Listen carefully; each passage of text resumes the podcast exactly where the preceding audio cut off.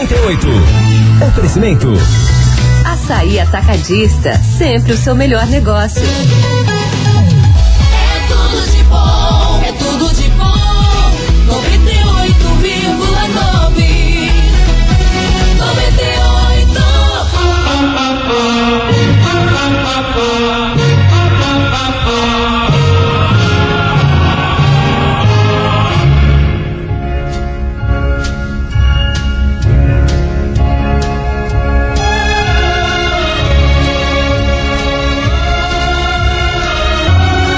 Embora nem sempre percebamos, a vida é uma espécie de prova pela qual temos de passar. A verdade é que todos nós, todos os dias, somos testados pela vida.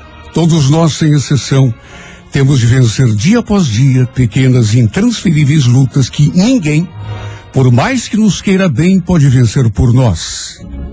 Não julguemos, no entanto, que a mais árdua de nossas batalhas seja aquela que travamos para vencer nossos inimigos ou para sobrepujar os concorrentes em nossa ocupação.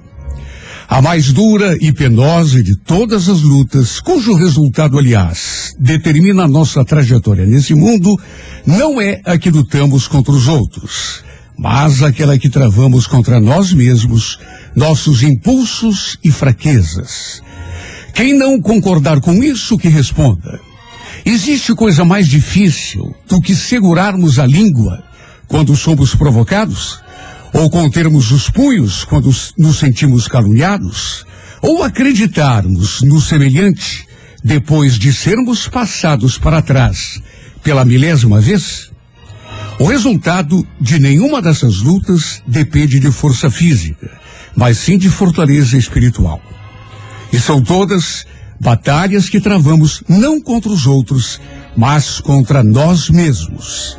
Pode até parecer exagero, mas a verdade é que derrotar um exército costuma ser tarefa mais simples do que controlar a fera indomável que todos nós abrigamos em nosso interior. Foi certamente por isso que alguém um dia disse: aquele que consegue dominar-se a si mesmo está preparado para dominar o mundo.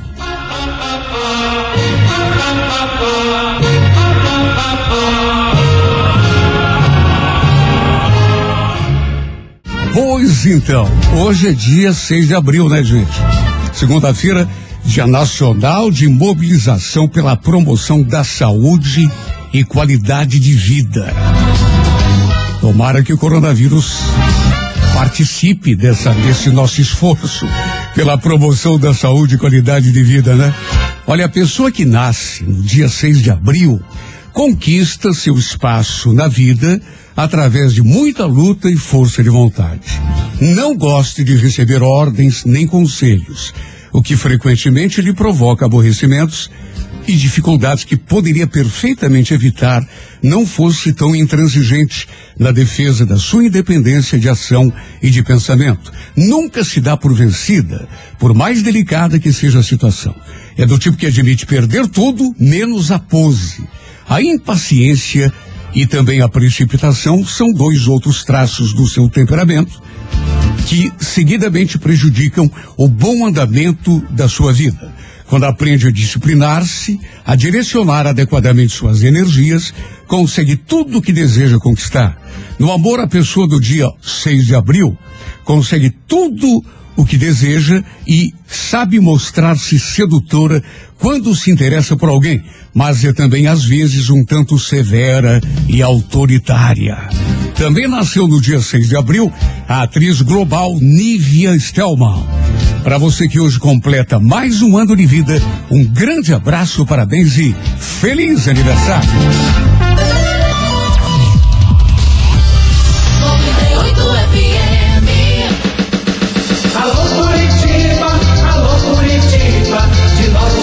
Alô Curitiba, Renato Gaúcho no ar.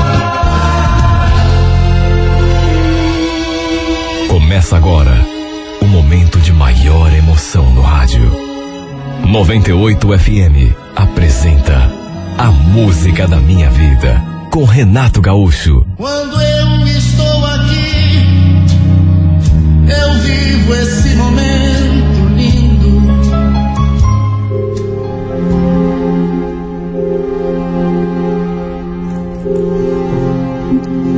Olha, meu primo estava passando a pior situação da sua vida. Sua namorada tinha sofrido um acidente de carro e estava internada na UTI em estado de coma. Isso já fazia quase duas semanas. Todo mundo temia pelo pior. Porque a situação da Elaine era realmente delicada. Além de primos, eu e o Jefferson éramos muito amigos, tanto que desde o começo eu procurava lhe dar apoio. Chamava ele para sair, para conversar, para ele não ficar preso em casa o tempo todo, só pensando bobagem. E foi numa dessas vezes que o celular dele tocou. Ele atendeu, conversou com a pessoa, até que desligou e se virou assim para mim, com aquele sorriso aberto. Sabe quando a pessoa fica feliz da vida quando recebe uma notícia ótima? Adriano, você não vai acreditar. A Elaine saiu do coma. Olha, foi difícil conter a emoção. Porque só quem acompanhou o sofrimento desse cara de perto, como eu, é que pode saber o quanto esse meu primo sofreu. Acabei indo com ele até o hospital. Até porque também conheci Elaine, a gente. Enfim, éramos amigos. Tivemos de esperar um pouco para poder fazer uma visita e. Acabamos entrando nós dois ao mesmo tempo no quarto. A mãe dela também já estava ali. Olha o que aconteceu. No entanto, foi uma coisa tão esquisita que, olha, eu não sei nem como descrever. Porque foi a coisa mais estranha do mundo. A mãe da Elaine pediu para a gente ser breve. Falou que a Elaine ainda estava muito abatida, muito desorientada. Parecia que não estava eh, reconhecendo muito bem as pessoas. Nisso Jefferson já foi se aproximando e pegando na mão da namorada. Oh, meu amor, que bom que você acordou. Você não sabe como eu fiquei preocupado. Como é que você está? Eu estava assim a meia distância e vi quando a Elaine puxou a mão e ficou olhando para o Jefferson com a cara mais esquisita do mundo. Jefferson, você está aqui? Ué, cadê a Priscila? A gente ficou se olhando. O Jefferson com aquela expressão de quem não estava entendendo nada, tanto que perguntou. Priscila, mas. Quem é Priscila, meu bem? Quem é Priscila, ué? Tua mulher. Repito, ninguém entendeu absolutamente nada. Ficou todo mundo se olhando. A mãe da Elaine voltou a dizer que era pra gente ser breve, porque ela não estava falando coisa com coisa. E depois daquilo eu percebi que não estava mesmo. Só que o, o mais estranho de tudo nem foi isso. O mais estranho de tudo ainda estava por acontecer. De repente, ela olhou para mim e sorriu. E pro meu espanto, do namorado e da própria mãe, falou aquela frase. Oh, meu bem, que bom que você está aqui. Vem cá. Me dá um abraço, Tuto. Tava com tanta saudade. Sabe que você não entende nada? Primeiro, ela tratou o namorado daquele jeito sem explicação. Puxou a mão quando ele se aproximou da cama para lhe dar conforto e mais do que isso, fez aquela pergunta esquisita, perguntando pela mulher dele, uma tal de Priscila.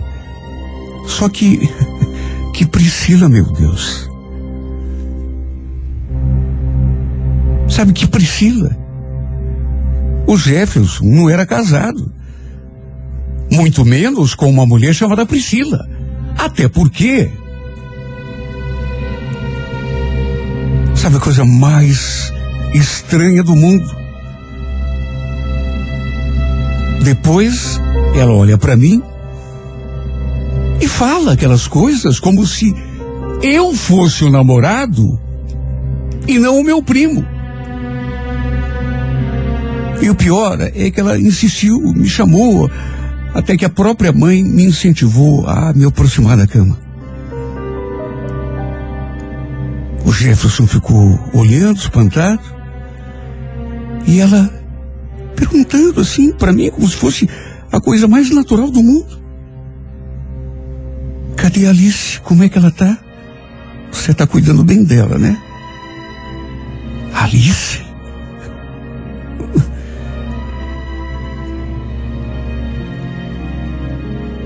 Olha, foi a coisa mais inusitada que já me aconteceu a mim, a mãe dela e ao namorado. Porque ela realmente parecia estar num outro mundo.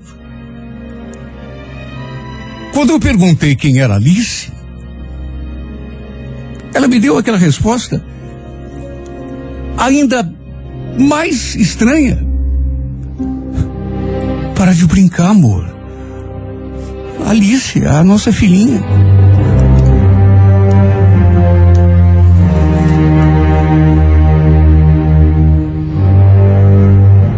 cheguei à conclusão de que a mãe dela realmente estava com a razão.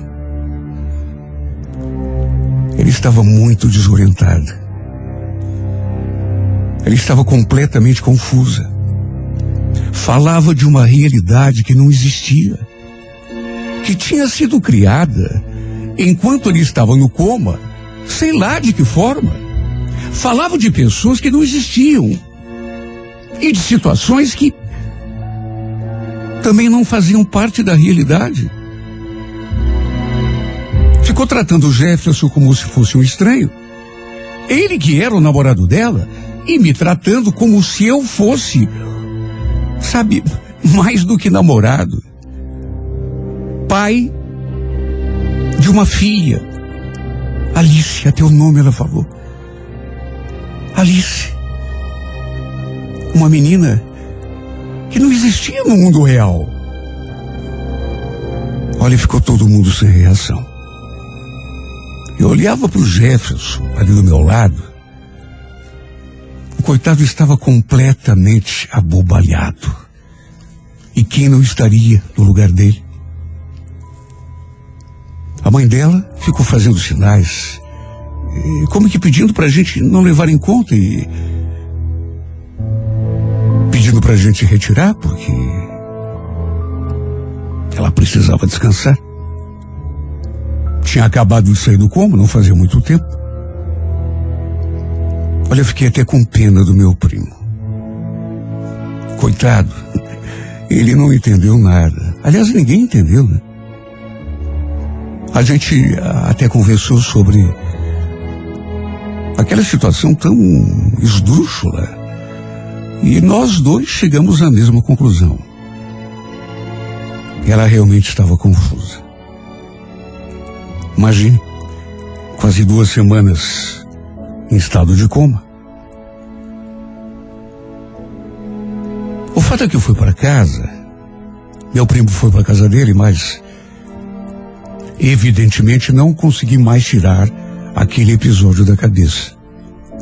Até que no dia seguinte, minha tia ligou para a mãe e falou uma coisa que me deixou ainda mais intrigado. A mãe da Elaine tinha ligado para a mãe do Jefferson, contando que ela só ficava perguntando de mim, chamando por mim, querendo me ver. E perguntando por aquela menina que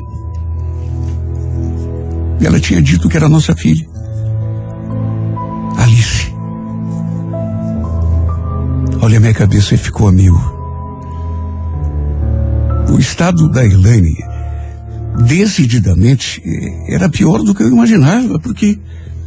E a situação chegou num ponto que, acredite quem quiser, eu tive de ir até o hospital para conversar com ela. Porque ela não parava de perguntar por mim e pela Alice. Meu Deus, ninguém sabia quem era Alice. Mas repito, segundo a Elaine, era nossa filha. Tive de ir até o hospital até para acalmá-la, porque eh, fui sozinho, me pediram para não falar nada pro Jefferson. Porque segundo a mãe da Elaine, ela não queria vê-lo. E me senti tão estranho quando me vi ali diante dela, porque ela continuava falando coisas que não dava para entender que não faziam parte da realidade. Me tratava como se realmente tivéssemos um relacionamento amoroso, como se eu fosse marido dela. Tanto que só me chamava de amor, de meu bem. E o tempo todo querendo saber como estava nossa filha. Eu ficava sem saber o que dizer, porque meu Deus, falar o quê? Até que para encurtar a conversa, algum tempo depois ela recebeu alta, foi para casa e por espanto de todo mundo terminou o namoro com Jefferson. Quer dizer, terminou na cabeça dos outros, porque na cabeça dela não havia namoro nenhum. Coitado ficou tão arrasado. Eu, mais do que ninguém, sabia o quanto ele tinha sofrido e, o quanto ele gostava dela. De todo modo, ficamos todos nós imaginando, e até o médico falou, que aquilo era apenas uma fase não tinha prazo para ter um fim, é, aquele período conturbado, mas pela lógica, tudo voltaria ao normal à medida que ela começasse a recordar da realidade. E na minha cabeça, inclusive, os dois acabariam voltando a namorar. Só que isso não aconteceu. O que aconteceu na verdade, foi algo que eu sinceramente não esperava. E tudo começou, pelo menos para mim, naquele domingo. Já fazia alguns dias que ela estava se recuperando em casa. Lembro que eu estava no quarto quando minha mãe veio me avisar que a namorada do meu primo estava ali querendo conversar comigo. A mãe ainda não sabia que ela tinha terminado o namoro com Jefferson. De modo que para ela, os dois ainda estavam namorando. Eu então fui até a sala e senti até um arrepio porque, meu Deus, como ele estava bonita. Toda arrumada. Nem parecia aquela menina que eu tinha visto no hospital naquela última vez. Se bem que verdade seja dita, a Elaine sempre foi bonita. Só que a última imagem que eu tinha era aquela do hospital, de modo que foi até. A gente se cumprimentou. Eu ainda meio sem jeito por conta de tudo que vinha acontecendo. E ela então perguntou se a gente podia conversar um pouco mas não ali em casa. Se a gente podia sair para dar uma volta a pé, mesmo que fosse ali pelo bairro, para podermos conversar mais à vontade. Meu Deus, o que, que eu ia dizer? Tudo bem. Ela disse que estava se sentindo melhor, mas ainda estava um pouco confusa e que não estava conseguindo entender direito o que estava acontecendo. Depois ficou olhando para mim assim, bem fixamente e acrescentou: Sabe o que que é? A, a mãe falou que alguma coisa deve ter acontecido na minha cabeça depois que eu saí do coma. Ela me falou que o Jefferson era meu namorado e não você, só que. Ai, Adriano, como que isso pode ser possível? Sabe, isso tudo é uma loucura para mim. Quando eu vi você aquele dia. Para mim você era meu marido. Aliás, era não. Continua sendo. Eu olho para você e, e meu coração dispara. E tem também Alice. Eu não sei o que está acontecendo comigo. É, será que eu estou ficando louca? Porque. Olha, me deu tanta pena. Porque ela começou a chorar e dava para ver que estava completamente deslocada da realidade. Completamente perturbada, falando, repito, de uma realidade que não existia, ignorando outra, que era realidade para todo mundo, menos para ela. Olha, eu até tentei falar do Jefferson, só que para ela, o Jefferson era coisa do passado. Sabe, ela falava como como se os dois tivessem até namorado, mas já tinham terminado. Isso há muitos anos. Tanto que agora, para ela, ele estava casado com uma tal de Priscila. Sabe, coisa mais sem nexo do mundo. Até porque ali ninguém conhecia Priscila nenhuma. E ainda ficou insistindo naquela coisa de que eu e ela estávamos casados e que tínhamos uma filha chamada Alice. Sabe quando você fica sem reação? Meu Deus, eu fiquei olhando para ela sem saber o que dizer. Com muita pena, porque ela estava perturbada e, e por conta daquela perturbação, a vida dela tinha virado um caos, e não só dela, do meu primo também, aliás, de todo mundo.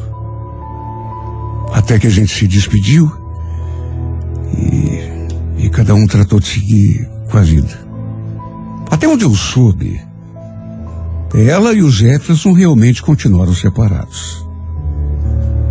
Os dias foram passando, semanas, os meses.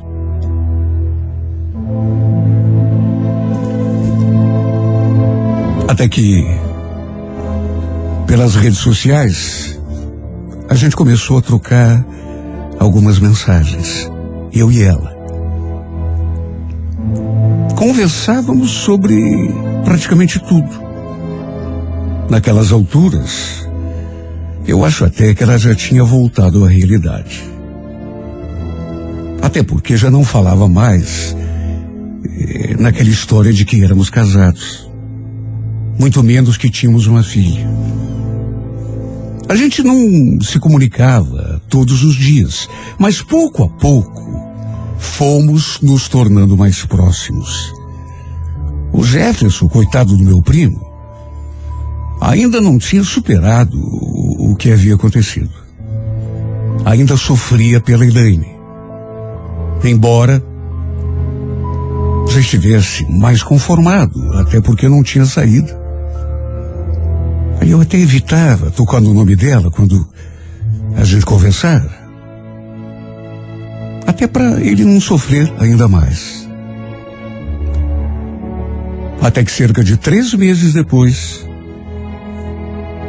a gente marcou de sair para tomar um chopp, conversar, a pedido dela. De modo que marcamos uma espécie de encontro.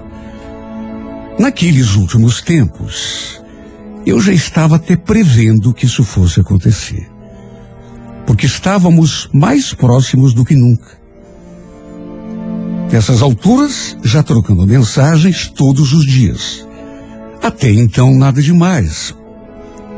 Só que a gente sente quando. Quando está se aproximando da pessoa e sente que essa pessoa também está mais perto. Tinha uma petiscaria onde eu costumava ir e foi ali que a gente marcou. Ele estava tão lindo. Parecia tão mais tranquila, tão sorridente. Olha, foi inevitável sentir o coração bater mais forte. Principalmente quando ela se aproximou e trocamos aquele beijo no rosto. E ela me olhava de um jeito, sabe, tão profundo, que me deixava até sem jeito. Até que de repente, as palavras foram escasseando. A gente começou a se olhar e sem se falar, até porque não sei se o assunto tinha acabado ou se ou se de repente é verdade aquela frase que fala que tem horas que as palavras se tornam obsoletas. Até que inevitavelmente eu me aproximei e trocamos o nosso primeiro beijo.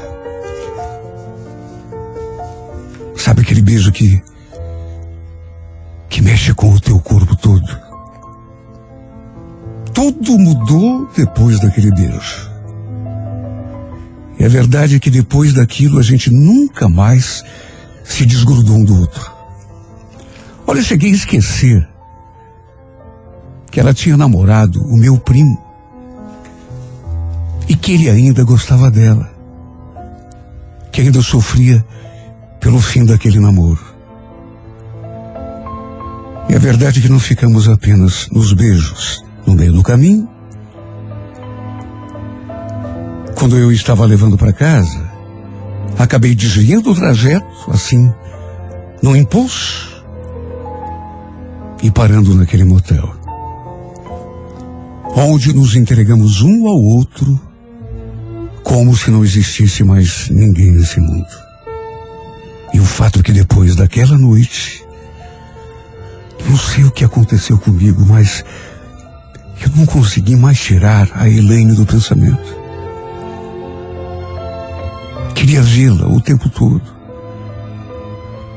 Aos poucos, a gente foi se envolvendo de um jeito, mesmo ainda sem ninguém saber, porque por causa do meu primo, principalmente por causa dele.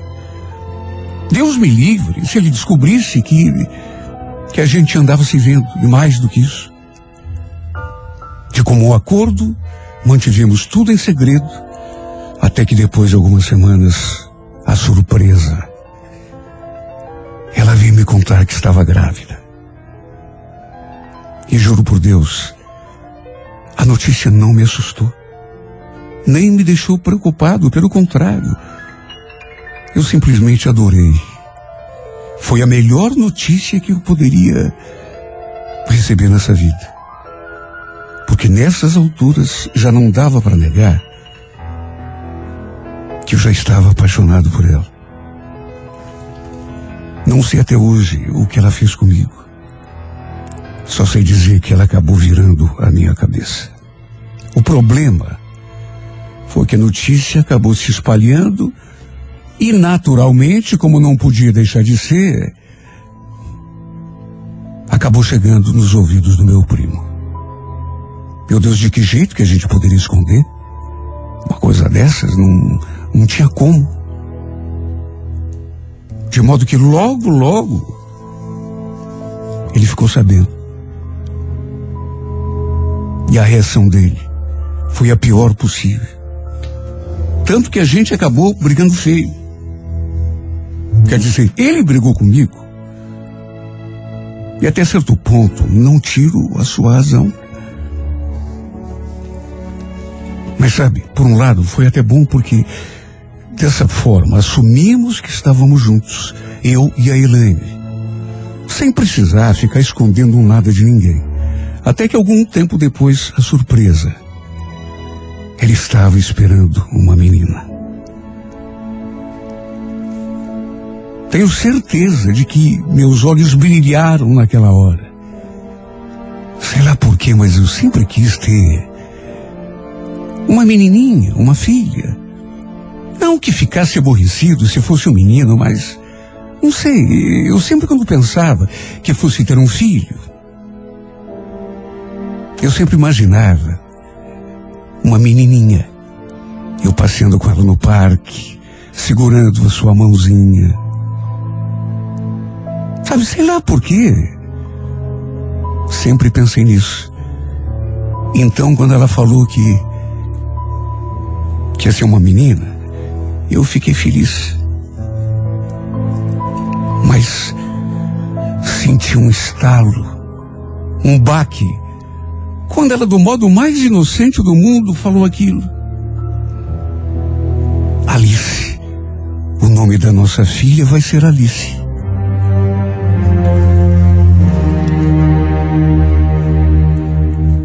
Eu fiquei sem palavras quando ela falou aquilo.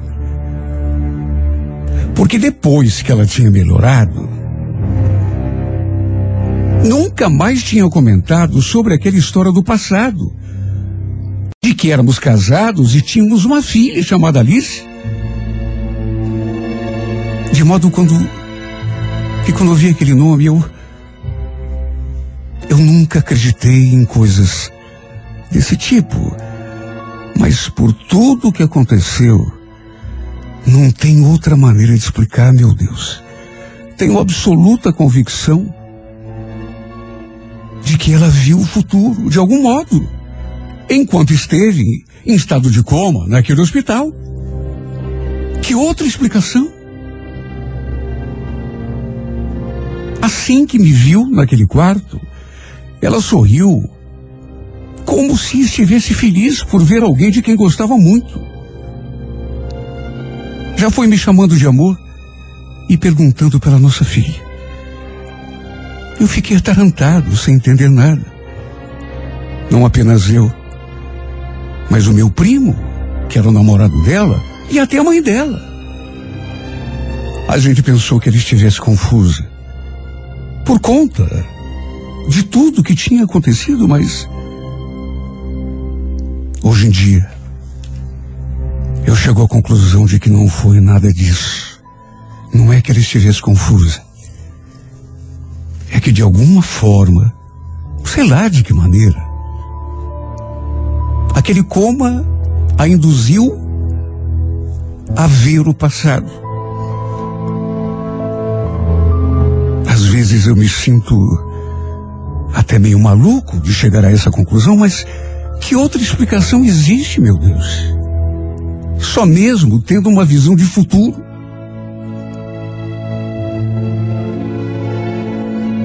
Já comentei isso, inclusive, com a minha mãe.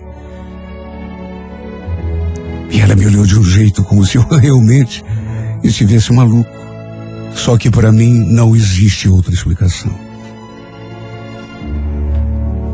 E ainda tem mais. Depois que a nossa filha nasceu, um pouco antes da gente batizá-la, acredite quem quiser. Mas o Jefferson começou a namorar uma garota chamada Priscila. Olha naquele dia em que estivemos no hospital. Em que Elaine me chamou de amor. Perguntou pela nossa filha. E estranhou o fato do Jefferson estar ali segurando a sua mão. Eu lembro claramente dela perguntando se a mulher dele sabia que ele estava ali. E se referindo a essa mulher dele, que na verdade não existia, como Priscila. Aí eu pergunto: será que é só coincidência? É claro que não.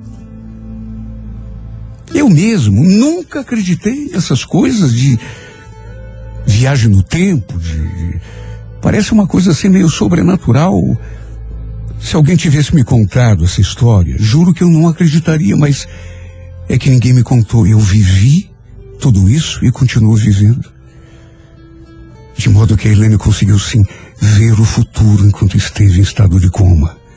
Só não me perguntem como nem de que modo, porque isso eu não sei explicar.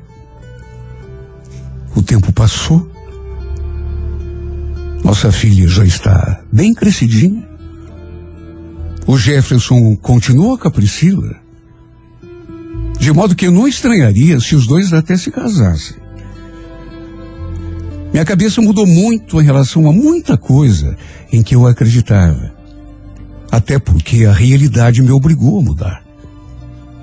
Quem diria que o destino colocaria no meu caminho a mulher da minha vida, justamente desse modo tão, tão estranho, tão. Tem horas que eu fico pensando em tudo e chega a dar até um nó na minha cabeça. Tem coisas que eu não consigo compreender, mas pelas quais sou grato.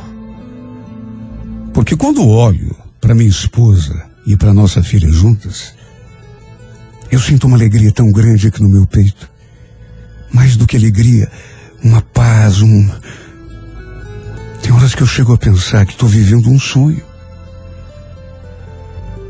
E nessas horas, apenas fecho os olhos Agradeço a Deus e peço que, se for realmente um sonho, que nunca mais me deixe acordar. Que me permita viver esse conto de fadas até meu último suspiro, até o último dos meus dias.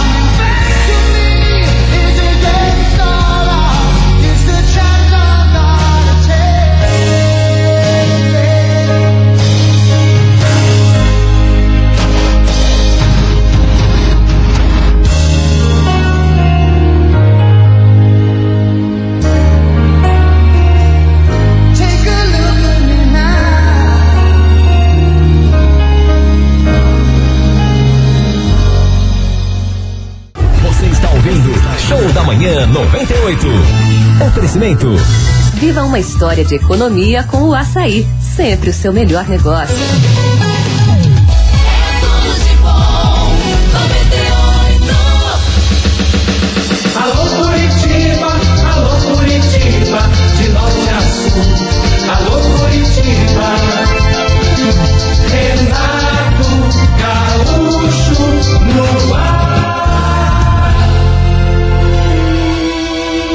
Começa agora o momento de maior emoção no rádio.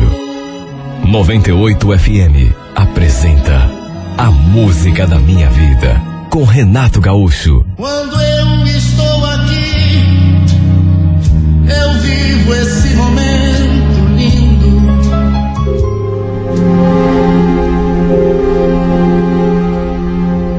Meu marido trabalhava à noite como porteiro no condomínio. Entrava às sete horas da noite e saía às sete da manhã. O condomínio ficava aqui mesmo, no bairro. Ele chegava em casa, aproveitava a manhã para dormir. À tarde, ainda dirigia um carro de aplicativo para completar o orçamento. E no fim do dia, ia direto para o condomínio trabalhar. Olha, era muito raro o dia em que ele passava em casa para dar uma descansada. Ou então para comer alguma coisa. Normalmente, seguia direto até o condomínio. O pobre não tinha tempo nem para respirar. Eu até queria ajudar. Mesmo que fosse para trabalhar como diarista, por exemplo. Só que, de que jeito? Sendo que o nosso filho tinha só dois aninhos de idade. Eu não tinha com quem deixar o menino e não compensava pagar alguém para tomar conta dele para poder trabalhar. Era trocar seis por meia dúzia. De modo que, para dar conta de tudo, ele estava se desdobrando em dois. O coitado não tinha um momento de lazer. O problema disso é que naqueles últimos tempos a gente andava não tendo muito tempo para ficar junto. Na verdade, nenhum. Sabe, a gente não tinha mais momentos de intimidade. Isso, de certo modo, começou a refletir negativamente no nosso casamento e nem poderia ser diferente. Não que eu esteja reclamando, mas é que, puxa vida, eu sentia falta do meu marido. E o pior é que o Douglas ainda acabou inventando aquela mudança. O contrato da casa que a gente alugava iria vencer e o proprietário queria reajustar o valor. Só que meu marido achou caro demais. De modo que no fim, ele acabou encontrando uma outra casa mais em conta. Só que tinha um detalhe. A casa ficava nos fundos do quintal de outra casa. E além dessa casinha, ainda tinha outra.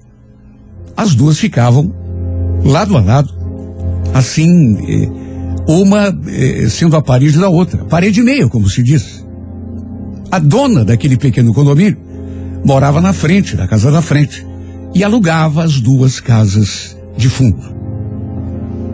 Olha, eu confesso que não gostei muito. Porque, poxa vida, além da casa ser menor, ainda iríamos perder um pouco da nossa privacidade, porque não é a mesma coisa. Só que fazer o quê? Ele já tinha acertado tudo, antes mesmo de me comunicar. Falou, inclusive, que seria até melhor para mim e para o nosso filho, que era mais seguro. Ele se preocupava muito com a gente ali, nós dois, eu e meu filho, sozinhos em casa, enquanto ele trabalhava de madrugada. Enfim, já que não havia outra saída, a gente se mudou. E eu acabei fazendo amizade com a dona daquelas casas, e bem rápido. Até porque era uma senhora bem simpática. Morava ali com o filho, com a nora, e mais duas crianças, dois netos. Na outra casa, como já falei, ele encostado com a nossa, no estilo parede meia, morava um homem, seu nome Jair. Morava ali sozinho. E pela aparência devia ter uns 30, 35 anos. No dia em que nos mudamos, ele inclusive estava trabalhando, de modo que foi só no dia seguinte, um domingo, que a gente foi se conhecer. A dona Carmen já tinha nos falado sobre ele. Dito o nome dele, que se chamava Jair, era uma boa pessoa, trabalhava como vendedor numa loja de carros, isso foi o que ela nos contou, e que morava sozinho. Mas costumava passar o dia fora. Segundo ela, era uma pessoa bem discreta, não incomodava ninguém. No nosso primeiro contato, lembro que a gente apenas se cumprimentou e ficou nisso. Me pareceu, assim, uma pessoa bem reservada, do jeito que a dona Carmen tinha falado. Era raro termos algum contato. Até que um dia aconteceu uma coisa inesperada. Meu filho não estava se sentindo bem. Na verdade, estava queimando em febre. E eu fiquei assustada e fui bater lá na casa da dona Carmen para ver se ela podia me ajudar. Como Douglas estava de serviço e já passava das dez e meia da noite, eu queria ver se o filho dela podia levar a gente até o postinho 24 horas. Eu e meu filho. Só que o filho dela não estava em casa.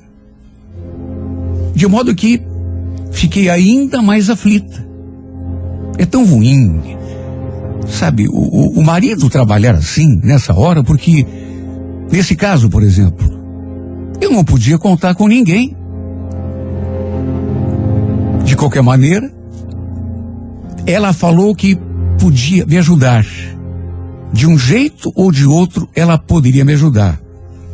Tanto que lembrou, mesmo que seu filho não estivesse em casa e não pudesse levar até a gente até o 24 horas, ela lembrou do nosso vizinho.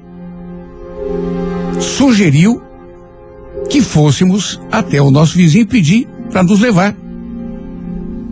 Resultado. Vendo a minha aflição, ela foi comigo até a casinha do Jair para ver se ele estava em casa. Até porque a luz estava acesa. Resultado. Ele realmente nos levou até o postinho do campo comprido. Olha, eu não sabia o que fazer para agradecer a esse homem. Porque além de nos levar, eu e meu filho, ele ainda ficou ali o tempo todo com a gente, esperando o menino ser atendido. Por sorte, não era nada grave, pelo menos não a princípio. Ele foi medicado e a gente voltou para casa. Foi só no trajeto de volta, e um pouco mais tranquila, que eu consegui conversar um pouco mais calma com Jair. Ele me contou que era separado, e não tinha filho, ao contrário de mim. Ficamos ali durante o, o, o caminho conversando. Falei do meu marido, que ele trabalhava de madrugada. De modo que, depois daquele dia, acabamos nos tornando uh, um pouco mais próximos. Deu para perceber que ele era realmente um cara bem bacana, do jeito que a dona Carmen, aliás, já tinha falado, embora fosse uma pessoa assim, bem reservada bem da dele.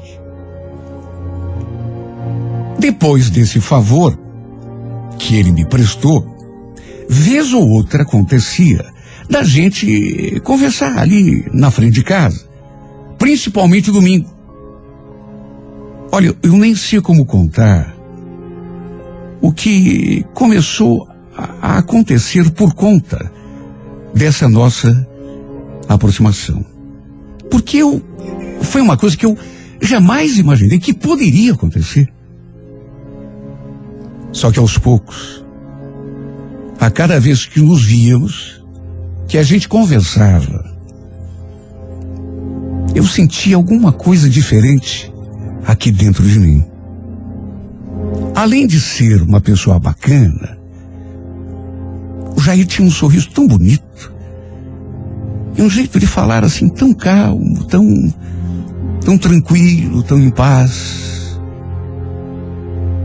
que aquilo acabou me conquistando aos poucos. Não sei como foi acontecer. Mas aos poucos ele foi despertando algo diferente aqui dentro de mim. Eu gostava do meu marido. Só que, como eu já falei, por conta do seu trabalho, dos horários, olha, fazia tanto tempo que a gente não tinha uh, cinco minutos nem para conversar. O fato que estávamos mais distantes a cada dia. Não tínhamos nenhum tempo para a gente. E repito, não é que eu queira usar isso como desculpa, mas a grande verdade é que a gente mal se via e já não tínhamos mais intimidade nenhuma. O fato é que, à medida que eu e meu marido, por conta do trabalho dele, nos afastávamos mais e mais, mais eu me aproximava do Jair. Às vezes, ficávamos conversando até 10 horas da noite, dez e meia. Eu ali debruçada na minha janela. E ele sentado ali na escadinha da porta da casa dele. E a gente a menos de dois metros de distância. Ou então, eu ali da minha, da minha porta e ele ali do lado, fumando um cigarro. E a gente foi descobrindo que tinha tanta coisa em comum. Para ser sincera, quando a gente estava ali conversando, eu nem via o tempo passar. De tão gostoso que era. De qualquer modo, demorou ainda um pouco para eu me dar conta de que estávamos sentindo algo um pelo outro. Quando não ouvia, por exemplo, me dava um aperto tão grande no peito, uma sensação tão esquisita, uma, uma saudade quase inexplicável. Até que um final de semana, eu não o vi. Durante o sábado e também no domingo. Ele não passou ali na casa. Devia ter ido viajar, ou sei lá. Mas eu fiquei o tempo todo com aquele aperto no peito. Sabe, sentindo aquela falta, aquela. Eu estava tão acostumado a conversar com ele. Mesmo assim, só fui me dar conta de tudo que estava rolando comigo naquele domingo. Repito, eu não o tinha visto no sábado. E no domingo, foi aí que aconteceu. Meu marido estava de folga e aproveitamos para ir à missa de manhã. E na volta, a janela da casa do Jair estava aberta. E eu reparei que ele não estava sozinho. Tinha uma mulher ali dentro com ele. Porque eu comecei a ouvir as vozes, as risadas. Ele estava conversando e pelo jeito a conversa devia ser bem agradável. Porque a mulher ria muito. Olha, eu senti uma coisa tão ruim que eu não consigo nem explicar. Me bateu um ciúme inexplicável. Principalmente depois que vi os dois saindo da casa. Lembro que eu estava na cozinha, já lidando com o almoço, e pela janela vi os dois saindo para a rua. Olha, eu me senti muito mal.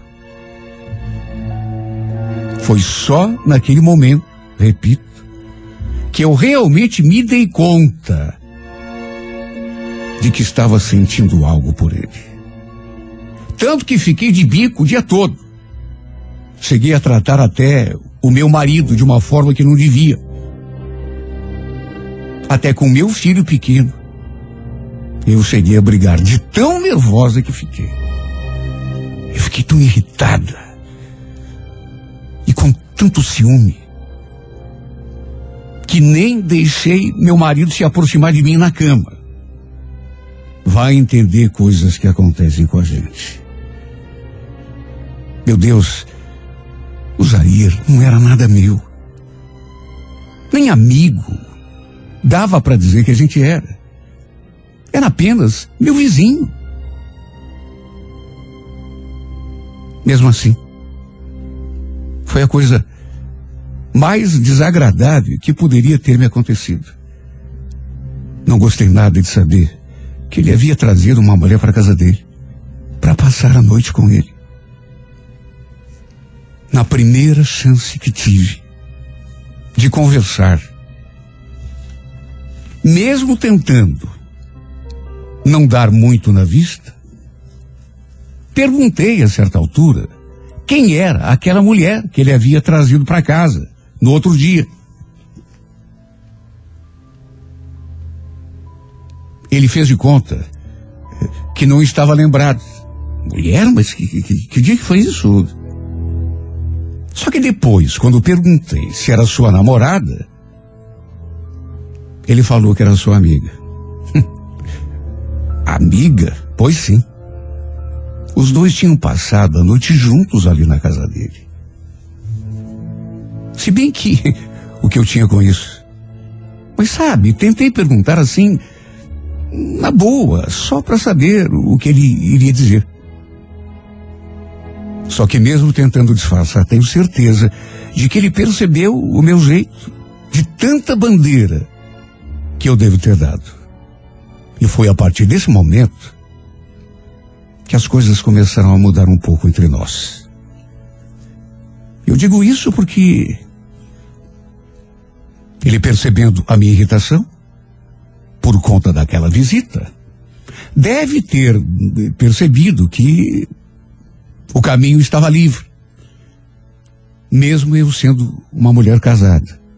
De modo que começou a me dar indiretas, a se aproximar, a fazer brincadeiras, a dar mostras, enfim, de que se eu estivesse realmente assim, alguma coisa poderia acontecer entre nós. Isso a gente percebe. Eu sabia, por exemplo, que o Douglas trabalhava como porteiro à noite. E ele também sabia. Tanto que um dia perguntou se eu não me sentia sozinho em casa. Se já tinha me acostumado a dormir sem alguém me abraçando. E nessa hora eu lembro que eu falei, é difícil, né? Essas coisas a gente nunca se acostuma. É, eu é que sei. Me separei já faz quase dois anos. Mas quer saber de uma coisa? Mesmo fazendo tanto tempo, até hoje também não me acostumei. Porque é tão bom, né? A gente dormia abraçadinho. Tá? Sentir o calor do corpo da pessoa. Você não acha? Ele conversava e me falava aquelas coisas sem tirar os olhos dos meus. E só eu sei como me senti. Ah, se ele imaginasse as coisas que passavam pela minha cabeça. Se bem que nessas alturas, acho que ele até já imaginava. A verdade é que nesse ponto, mais do que me sentir atraído, eu já estava apaixonada por ele. Só não tinha acontecido nada demais entre nós, porque eu era casada, tinha medo de que meu marido suspeitasse de alguma coisa. Só que mesmo sabendo que não devia, que era muito perigoso, as coisas foram se encaminhando, se encaminhando para aquele desfecho. Até que uma noite, perto das 11 horas, eu ali deitado, com a televisão ligada, escutei alguém batendo na porta. Assim, bem de mansinho. Pensei até que fosse meu marido que, sei lá, tivesse voltado mais cedo. Ou que tivesse esquecido alguma coisa, a carteira, sabe? Só que não era. Imagine a minha surpresa quando abri aquela porta e dei de cara com Jair. E o curioso é que ele não falou uma palavra. Só ficou me olhando em silêncio, sério. de um modo que eu senti meu corpo todo trepidar. Até que perguntou se podia entrar um pouco. Meu coração já estava disparado. Do contrário, sei lá, ele devia saber que eu estava ali sozinha. Claro que sabia. Eu comentava sempre dos horários do meu marido. É claro que ele sabia. Do contrário, não teria tido coragem. E foi tudo tão inesperado, tão repentino, que não tive tempo para sequer tentar assimilar o que estava acontecendo. De repente, assim que fechei a porta e ele entrou, sem dizer uma palavra, ele veio com tudo para cima de mim, colando sua boca na minha.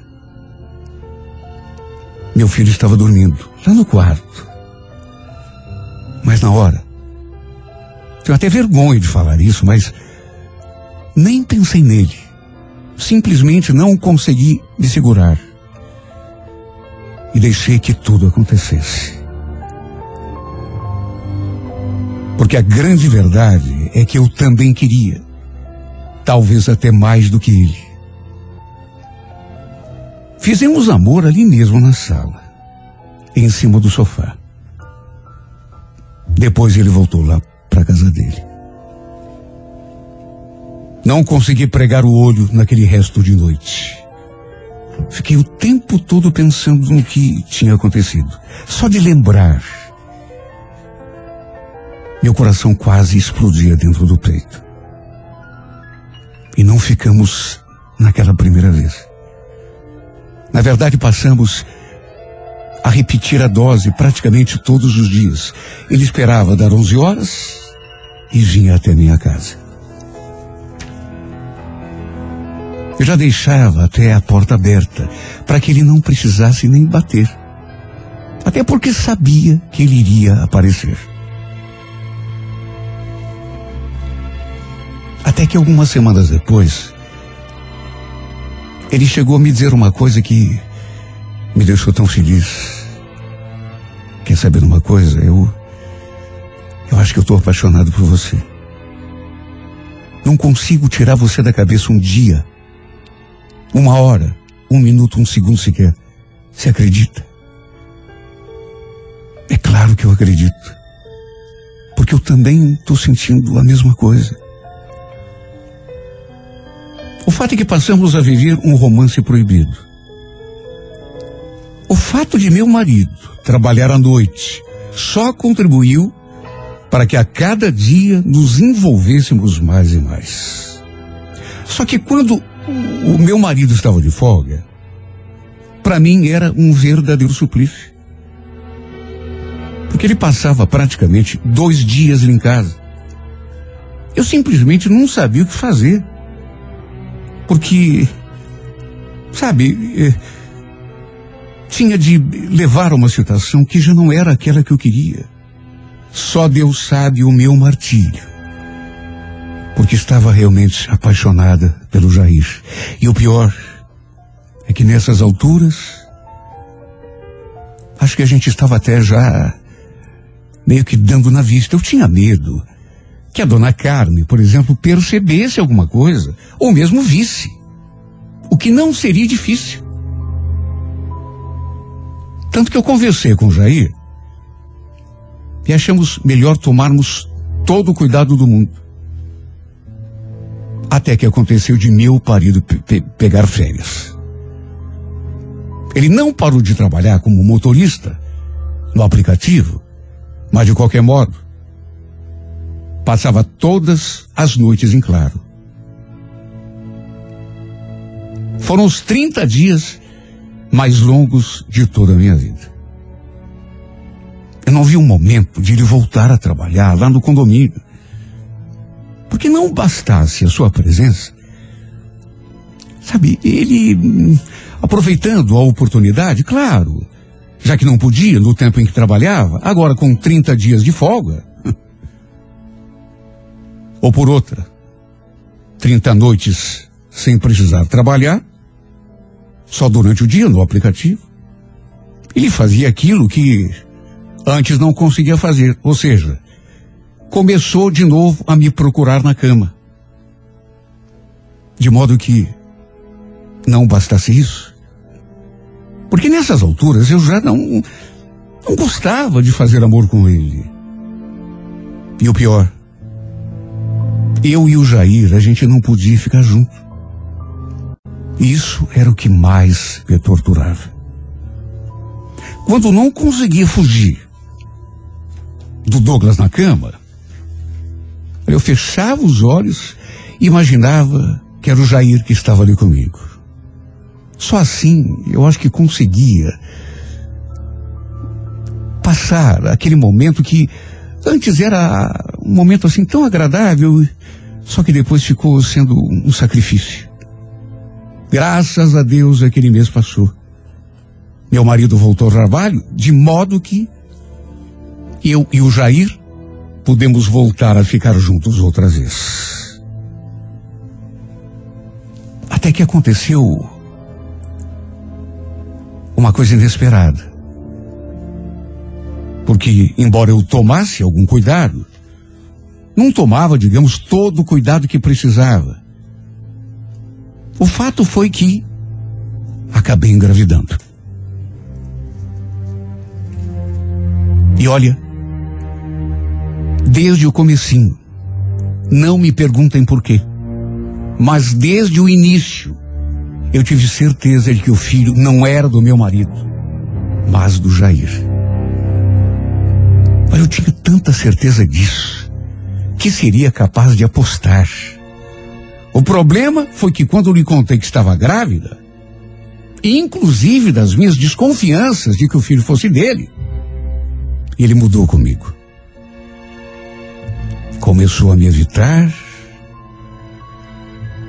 a deixar de me ver. Um dia, disse inclusive que a gente precisava repensar aquele nosso caso. Já que agora eu estava grávida do meu marido. Sim, porque, embora eu tivesse dito a ele que tinha quase certeza de que o filho era dele, ele preferiu sabe, não acreditar. Ou fez que não escutou. De modo que para ele, a despeito do que eu tinha dito, da minha desconfiança, para ele, o filho que eu esperava era do meu marido. Deu para perceber nitidamente que ele estava querendo se livrar da responsabilidade. Até que um dia, deixou bem claro que a gente precisava se afastar. Mas se afastar por quê? Porque sim. Tá ficando perigoso demais. Sabe, não quero confusão pro meu lado. Assim como não quero para você também. Só eu sei o que eu senti. Porque no fundo, no fundo, mesmo dando aquela desculpa de que não queria me comprometer, me colocar numa situação ruim. A grande verdade é que ele me tratou como se eu fosse uma roupa velha, que quando não serve mais, se joga fora. E pelo jeito eu já não servia. Tudo porque tinha engravidado. A partir daquele dia, eu tentava conversar com ele, mas o seu discurso era sempre o mesmo. Mulher, pelo amor de Deus, está ficando complicado, está ficando mais perigoso. Sabe, eu estou falando isso não é só por mim, não, é por você. É melhor a gente se afastar antes que essa bomba exploda. Para qualquer pessoa com o um mínimo de inteligência, ficaria claro que ele estava se eximindo da sua responsabilidade. Que do momento em que soube que eu estava esperando um filho, e provavelmente dele, eu mesma disse isso a ele, a sua atitude não deixou dúvida. Ele não queria se responsabilizar. E tanto isso é verdade, que assim que venceu o contrato do seu aluguel, ele não quis renovar e se mudou. ali da casa da dona Carmen. Até ela, a dona Carmen, ficou surpresa quando ele falou que não ia renovar. Que tinha encontrado um outro lugar que era mais em conta, mais perto do serviço. Tudo mentira. Tudo mentira, porque no fundo, no fundo, o que ele quis foi escapar da responsabilidade. Aliás, depois, conversando comigo, dona Célia disse, inclusive, que tinha sido melhor ele se mudar dali. Antes que desse alguma confusão. E ela falou aquilo, fazendo a cara mais esquisita do mundo. E chegou até, num certo momento, a olhar para minha barriga. Eu já estava entrando no sétimo mês de gestação. Como se estivesse querendo me dar alguma indireta. Ou por outra. Direta, né? Porque, pelo modo como ela falou, de qualquer modo, meu filho está prestes a nascer. E desde que se mudou, eu não tenho mais notícias do Jair. Não sei se ele continua morando aqui no bairro, ou se foi para outro lugar, até porque ele nunca me disse. Nem onde trabalhava ele me falou. A única coisa que sei é que mudou o número do celular. Porque eu tentei conversar com ele várias vezes e percebi que não tem mais como. Estou sentindo tanto a falta dele. Choro praticamente todos os dias, lembrando de nós dois juntos. Sei que não agi certo com meu marido, traindo meu marido aqui dentro da minha casa. Só que fazer o que se me apaixonei? E o pior é que continuo apaixonada. O fato de ele ter se afastado não fez com que eu parasse de pensar nele. Pelo contrário. Daqui a pouco meu filho vai nascer. Eu tenho certeza de que o pai é ele. Eu não queria mentir por meu marido. Fazê-lo criar um filho que não é dele. Mas o que posso fazer se não tem opção de mais a mais?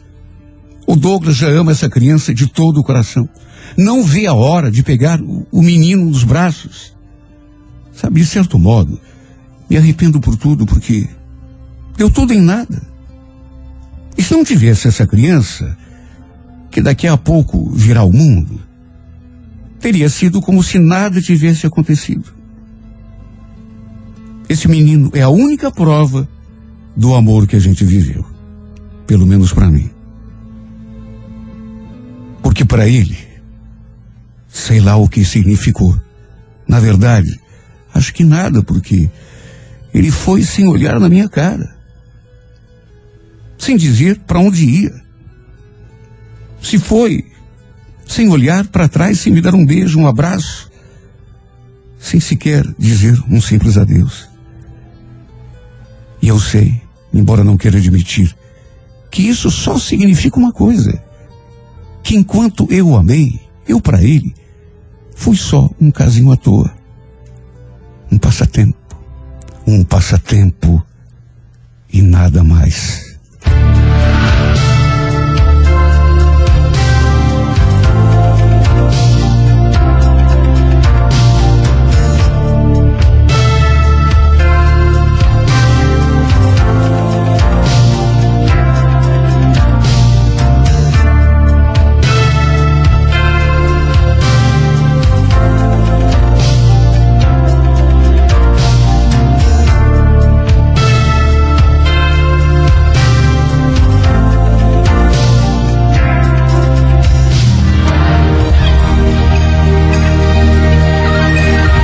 Música da Minha Vida vai ao ar aqui pela Rádio 98 FM em duas edições diárias. A primeira às oito e meia da manhã e a segunda às onze horas. Algumas das cartas narradas nesse espaço estão no livro A Música da Minha Vida, volume 3, que você encontra à venda nas lojas das livrarias Curitiba e também na loja do, virtual do site renatogaúcho.com.br. Livro sempre o melhor presente para quem você ama.